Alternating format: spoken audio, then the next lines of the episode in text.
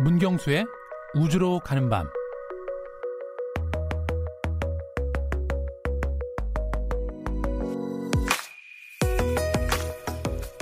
우리는 밤하늘이 별로 가득 차 있다고 생각하지만 우리의 눈은 빛의 스펙트럼 가운데 극히 일부만을 볼 수 있습니다. 그럼 별을 어떻게 연구할까요? 망원경을 사용하면 맨눈으로 볼 수 없는 더 짧거나 긴 파장을 볼 수 있겠죠. 네, 지구의 대기는 빛의 상당 부분을 차단합니다. 네, 결국 지상에서 관측할 수 있는 빛은 대기의 창을 통과한 파장뿐입니다. 자, 이런 문제를 해결하기 위해서 천구백구십 년대 초부터 본격적인 우주망원경 시대가 시작됩니다.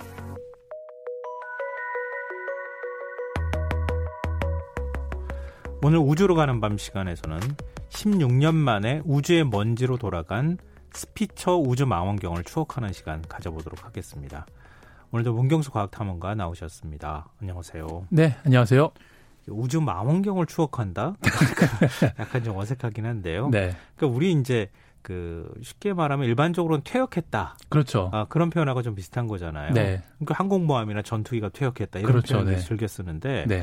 어, 우주 망원경이 퇴역했다 이런 소리 소리는 조금 좀 낯설어요. 그렇죠, 일반인한테는. 네. 어, 스피처 우주 망원경이 작동을 중단했다는 정도로 이해, 이해하면 좋을까요? 아니면은 뭐 아예 자폭 다른 데로 멀리 날아가 버렸다? 어떻게 해야 되는 거예요? 네, 굳이 그 정리를 하자면 네. 임무를 종료했다라는 표현이 맞을 것 같습니다. 아, 임무를 종료했다. 네, 미션을 종료했다. 네, 네 그래서 이제 그 나사 스피처 우주망원경이 이제 공식적으로 임무가 끝난 거라고 보시면 되는데요. 음. 어, 한국 시간으로 지난주죠. 네, 일월 삼십일일 날 오전 일곱 시 반에 네. 네, 나사 제트추진연구소에서는 이 스피처 우주망원경을 어, 그 작동 방식을 안전 모드로 전환을 한 다음에 어, 완벽하게 관측 활동을 중단하고 예, 공식적으로 이제 임무를 종료했다고 어, 선언을 했는데요. 네. 어, 실제로 이 스피처 우주망원경은 원래 예정 기간이 오 년이었습니다. 아, 네, 미션 아, 기간이 언제 쐈는데요? 어, 쏘기는 이천삼 년도에 쐈죠. 아, 네, 그래서 이천팔 년도까지 이제 미션을 하는 걸로 계획이 돼 있었는데 네. 어, 이 예정보다 세 배에 달하는 무려 십육 년 동안 음. 네, 이 적외선을 바탕으로 해서 우리 태양계에 있는 여러 가지 뭐 은하라든지 그리고 다양한 천문 현상들을 밝혀왔기 때문에 음. 어, 지금 이번 태역 그 이벤트를 보고서 어, 천문학계뿐만 아니라 많은 시민들이 이 스피처 우주망원경에 대한 애도와 찬사를 동시에 보내고 있습니다.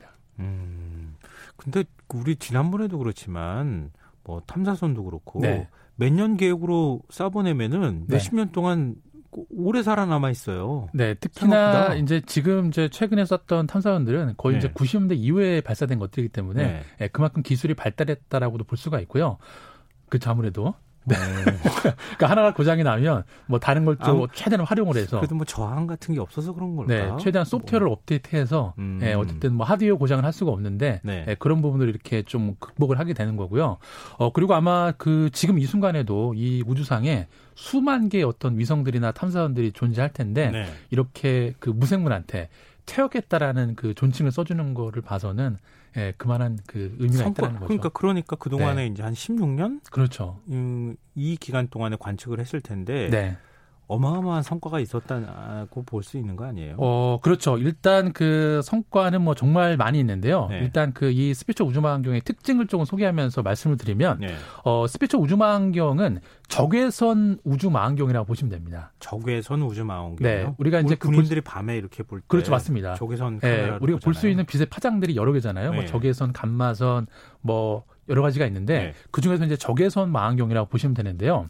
어, 이 적외선 망원경 같은 경우에는 약한 열을 내는 별을 찾는데 아주 특화된 음. 네, 그런 방식입니다. 아, 그럼 우리가 일반적으로 알고 있는 거하고 맞네요. 그냥 상식적인 그렇죠, 거하고. 맞습니다. 예, 네. 상식적으로 우리가 이제 체온을 근데, 감지해가지고 그렇죠, 맞습니다. 예, 여러 가지 그런 것처럼 네. 예, 우리가 그냥 우주의 그 일 차원적인 모습들은 그냥 그 컬러풀한 색깔의 그런 아름다운 모습만 보이는데 네. 어, 이런 적외선 망원경을 보게 되면 그 내부에 그런 색들이 걷어내버린 음. 예, 실체 모습을 볼 수가 있는 거죠. 네. 네, 그래서 이제 대표적인 발견으로 하나 꼽자면은 어, 우리가 살고 있는 우리 은하가 막대 나선 은하라는 걸 이 스피처가 처음으로 발견을 했고요. 네. 예, 그리고 또 지구에서 삼십구 광년 떨어진 그 항성 주변에 음. 어, 지구형 형태의 어떤 그 외계 행성이 네. 일곱 개가 있다라는 것도 이 스피처가 최초로 발견을 했습니다. 오. 네. 그리고 또 우리가 잘 알만한 그 사실 하나 말씀을 드리면은 네. 어, 토성 주위에 이 얼음과 먼지 입자로 구성된 고리가 있다라는 거. 네. 우리가 그냥 고리가 있다라는 걸 알고 있었는데 음. 이 고리의 어떤, 어떤 실질적인 그 실체를 발견하는 것도 스피처라고 보시면 될 것 같습니다. 오. 그럼 우리가 일반적으로 은하를 네. 촬영한 사진 같은 거 있잖아요. 네네. 막 굉장히 현란하게 그렇죠. 이렇게 별들이 있고 별이 탄생하고 막 붉은색으로 막 이렇게 막 네. 빛나는 네. 그런 사진도 스피처가 찍은 거예요? 스피처가 많이 찍었죠. 오. 네. 그래서 스피처 그런 사진들은 스피처 혼자 찍은 게 아니고요. 네. 어, 지금 일단 우주의 뭐 대표적인 우주망원경이 허블 우주망원경이 올라가 있는데 네. 그 허블 우주망원경이랑 많이 협업을 많이 했습니다. 아, 둘이서 자기들끼리요? 그렇죠. 예, 일단은 어. 허블 같은 경우에는 어, 스피처보다 반사경이 크니까 예. 얘가 먼저 커다란 어떤 실체를 확인하게 되면 이제 스피처가 그쪽으로 렌즈를 돌려서 이제 적외선으로 감지를 하는 거죠.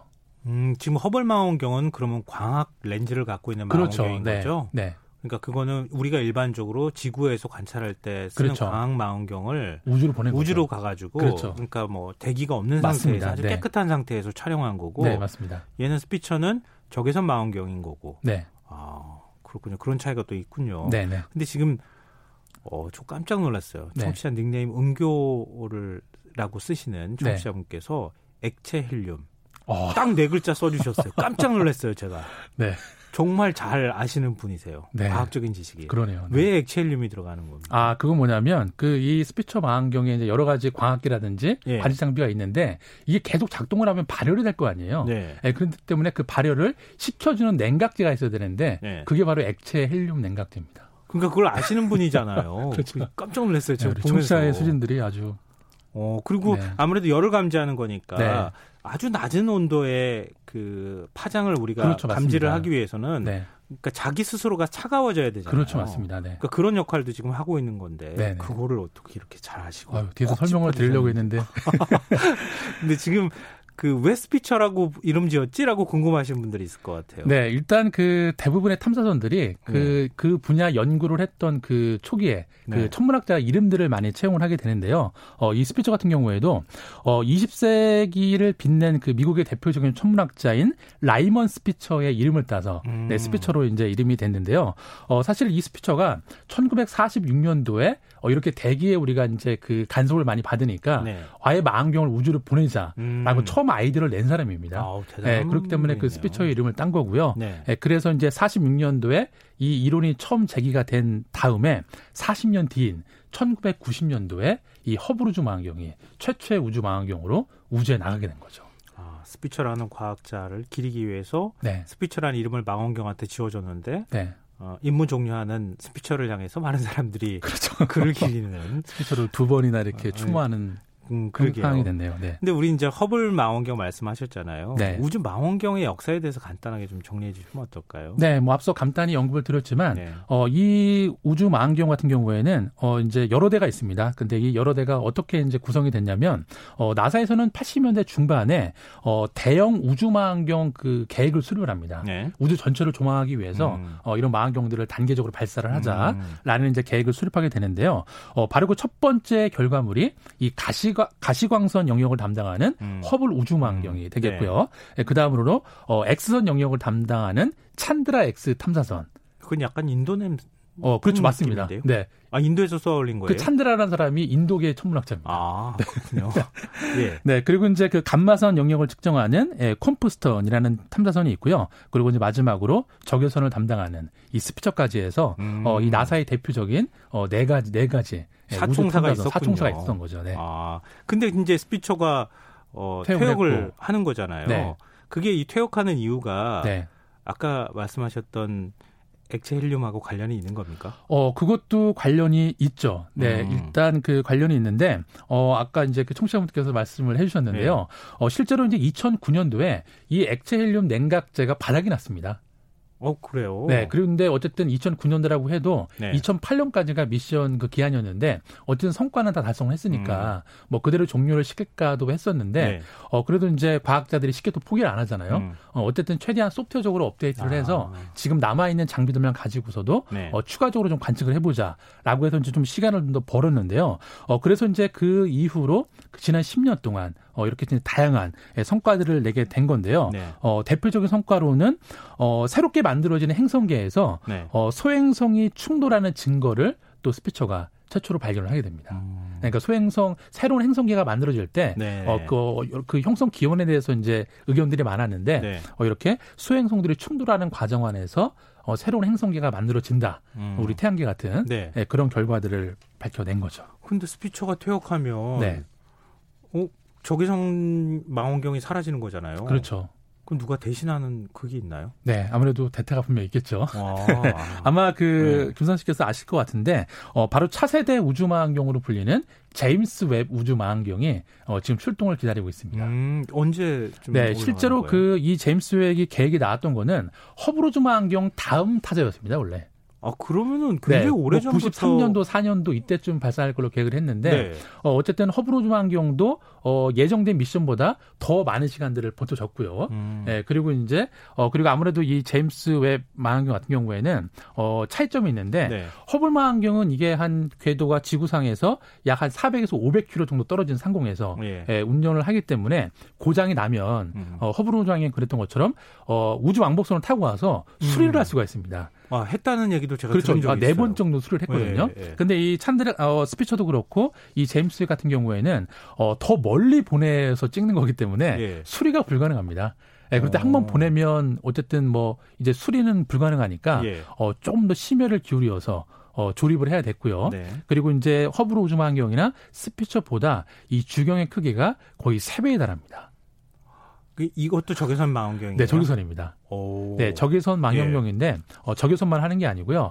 어, 기존에 막 설명드렸던 이 네 개의 우주 망원경을 가지고 있는 대부분의 기능들을 탑재하고 있기 때문에 음. 어, 어찌 보면 되게 이렇게 종합 선물 세트 같은 망원경이죠. 네. 네, 그렇기 때문에 시간이 오래 걸렸고요. 네, 그런데 이제 그 와중에 또 어, 스피처가 올라갔고, 음. 네, 그리고 이제 스피처가 조금 더 시간을 벌어졌기 때문에 음. 어, 조금 더 이제 완성 조립의 완성도를 높여서 네. 내년 이제 봄쯤에 발사를 앞두고 있습니다. 아, 내년 봄요? 네네. 아, 그러면 일 년 정도의 공백기가 있는 거네요. 그렇죠. 네. 아, 우리가 그러니까 지금 이 망원경 사총사 말씀하셨지만, 네. 어, 지구인을 대신해서 네. 대신 우주를 향해서 이렇게 눈 역할을 해줬던 거잖아요. 그렇죠. 뭐 진짜 그렇게 표현하는 게 적당하겠네요. 그러니까 지금 이렇게 우주망원경의 존재는 천문학에서 네. 굉장히 큰 의미를 갖고 있다고 볼 수 있는 거잖아요. 어, 그렇죠. 일단 그 허블 우주망원경이 우주로 갔을 때 이제 전 세계 언론들이 어떻게 표현을 했냐면 네. 어, 우주를 보는 또 다른 눈을 우리가 얻었다. 라고 이제 표현을 아, 했거든요. 제가 뭐 어디 찾아보고 말씀드린 건 아니었어요. 네, 굉장히 그런 표현을 제가 말씀드렸네요. 네, 우주를 보는 또 다른 눈을 네. 얻었다라고 했는데 네. 어 이제 뭐 비슷할 텐데요. 어 하지만 이제 정말 제임스 웹 같은 것들이 이제 새롭게 올라가게 되면 어 우주를 보는 또 다른 눈 위에 어 망원경을 하나 더 탑재한 거죠.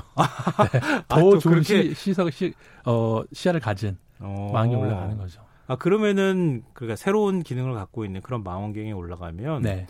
우주를 훨씬 더 더 자세히 들여다볼 수 있는 거죠. 어, 그렇죠. 지금 이제 화성에서 화성 같은 경우에도 이제 밑에 착륙선이랑 궤도선들이 같이 연구를 하고 있는데 네. 이 제임스 웹은 그 두 가지 모든 기능들을 다 우주에서 이렇게 사용을 할 수가 있다고 합니다. 어, 또 어떤 사진을 찍어서 보내거나 어떤 그 연구할 수 있는 기본적인 데이터를 보내줄지 굉장히 좀 기대가 되네요. 네.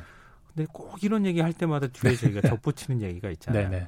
우리는 언제쯤 하는 겁니까? 어, 근데 우리가 혹시 있는 거 아니에요? 어, 있습니다. 어, 있어요? 네, 있습니다. 네, 우리가 많은 분들이 모르고 계시긴 하는데 네. 어, 이미 이천십팔 년도에 한국천문연구원에서 개발한 엔 아이 에스 에스라는 이 저기 우주망원경을 기능을 탑재한 예. 위성이 예, 이미 이제 올라가서 지금 기능을 하고 있고요. 음. 어, 실제로 이제 이때 그 엔 아이 에스 에스의 그 기술이 되게 인정을 받아서 어, 작년이죠. 어, 작년에 이제 한국천문연구원이랑 미국의 칼텍이 공동으로 그 스피어 X라는 우주망원경을 나사에 제안을 했는데 네. 그게 최종 승인이 돼서 어, 이제 어, 아마 지금 개발을 하고 있으니까요. 몇 년 안에 실제 우주에 올라가서 아주 고성능의 어떤 장비로 어, 우주의 새로운 모습을 볼 수 있을 거라고 기대를 하고 있습니다. 어, 우리나라도 만만치 않네요. 네, 그러니까 우리는. 이제 뭐 결국에는 뭐 예산의 문제겠지만 네. 이렇게 뭐 멀리 쏘지 않더라도 저궤도에서 어, 고효율을 내서 예, 우주를 관측할 수 있는 그런 기술들은 우리가 좀 강하다고 자부할 수가 어, 있죠. 우리 보통 이제 위성 쏘아올리면은 네. 지구만 들여다보는 거라고 그렇죠. 생각했잖아요. 네, 아닙니다. 네. 아, 우주를 향해서 들여다보는. 네, 눈으로 이제 바꾸는 거죠, 방향을. 오, 근데 성능은. 아, 성능도 지금 스피처나 이런 거하고 비교도 아, 훨씬 좋나요? 어, 좋다고 좋다 나쁘다는 건 아니고요. 네. 어, 이 저기 이번에 한국이 만든 이 우주선 같은 경우는 영상이랑 분광 관측을 동시에 할 수가 있습니다. 음. 그리고 다른 그 거대 우주 망원경들보다 뭐 아무래도 해상도라든지 더 멀리 있는 걸 볼 수는 없겠지만 네. 조금 더 입체적으로 예, 우주의 모습들을 관찰할 거라고 기대를 하고 있죠. 아, 우리도 지금 미국 나사만 지금 우주를 바라보는 눈을 아, 갖고 아닙니다. 있었다고도 할 수 있는데 네. 우리도 우리끼리 따로 볼 수 있는 눈을 하나 갖고 있다는 네. 거 그러니까 굉장히 의미 있을 것 같아요. 우리가 이런 게 있다는 걸 알고 네. 이런 이름들을 좀 많이 불러줘야 되겠죠. 네. 인간이 우주를 볼 수 없다고 생각하는데 우리는 지금 계속 보고 있다는 생각을 그쵸. 하니까 또 아, 기분이 묘한데요. 오늘은 어떤 곡을 소개해 주실 계획인가요? 네, 오늘은 그 마이클 잭슨의 힐 더 월드라는 노래를 선곡해 봤는데요. 음. 지금 뭐 전 세계가 뭐 여러 가지로 코로나 바이러스 예, 지금 예. 심란한데 이 노래를 통해서 조금이나마 좀 위로를 받았으면 좋겠습니다. 아, 제발 좀 그랬으면 좋겠습니다. 네. 네. 관찰자는 자연을 찍는 사진사이다. 그리고 그는 자연을 듣고 자연이 하는 말을 받아 적는다. 지금까지 우주로 가는 밤 문경수 과학탐험가와 함께했습니다. 고맙습니다. 네, 감사합니다. 오늘 모바일 상품권 당첨자는 홈페이지 공지사항에서 확인하실 수 있습니다. 어, 여전히 춥습니다. 건강 조심하시고요. 끝곡으로 마이클 잭슨의 Heal the World 띄워드리고요. 저는 내일 다시 찾아뵙겠습니다. 지금까지 시사평론가 김성환이었습니다. 고맙습니다.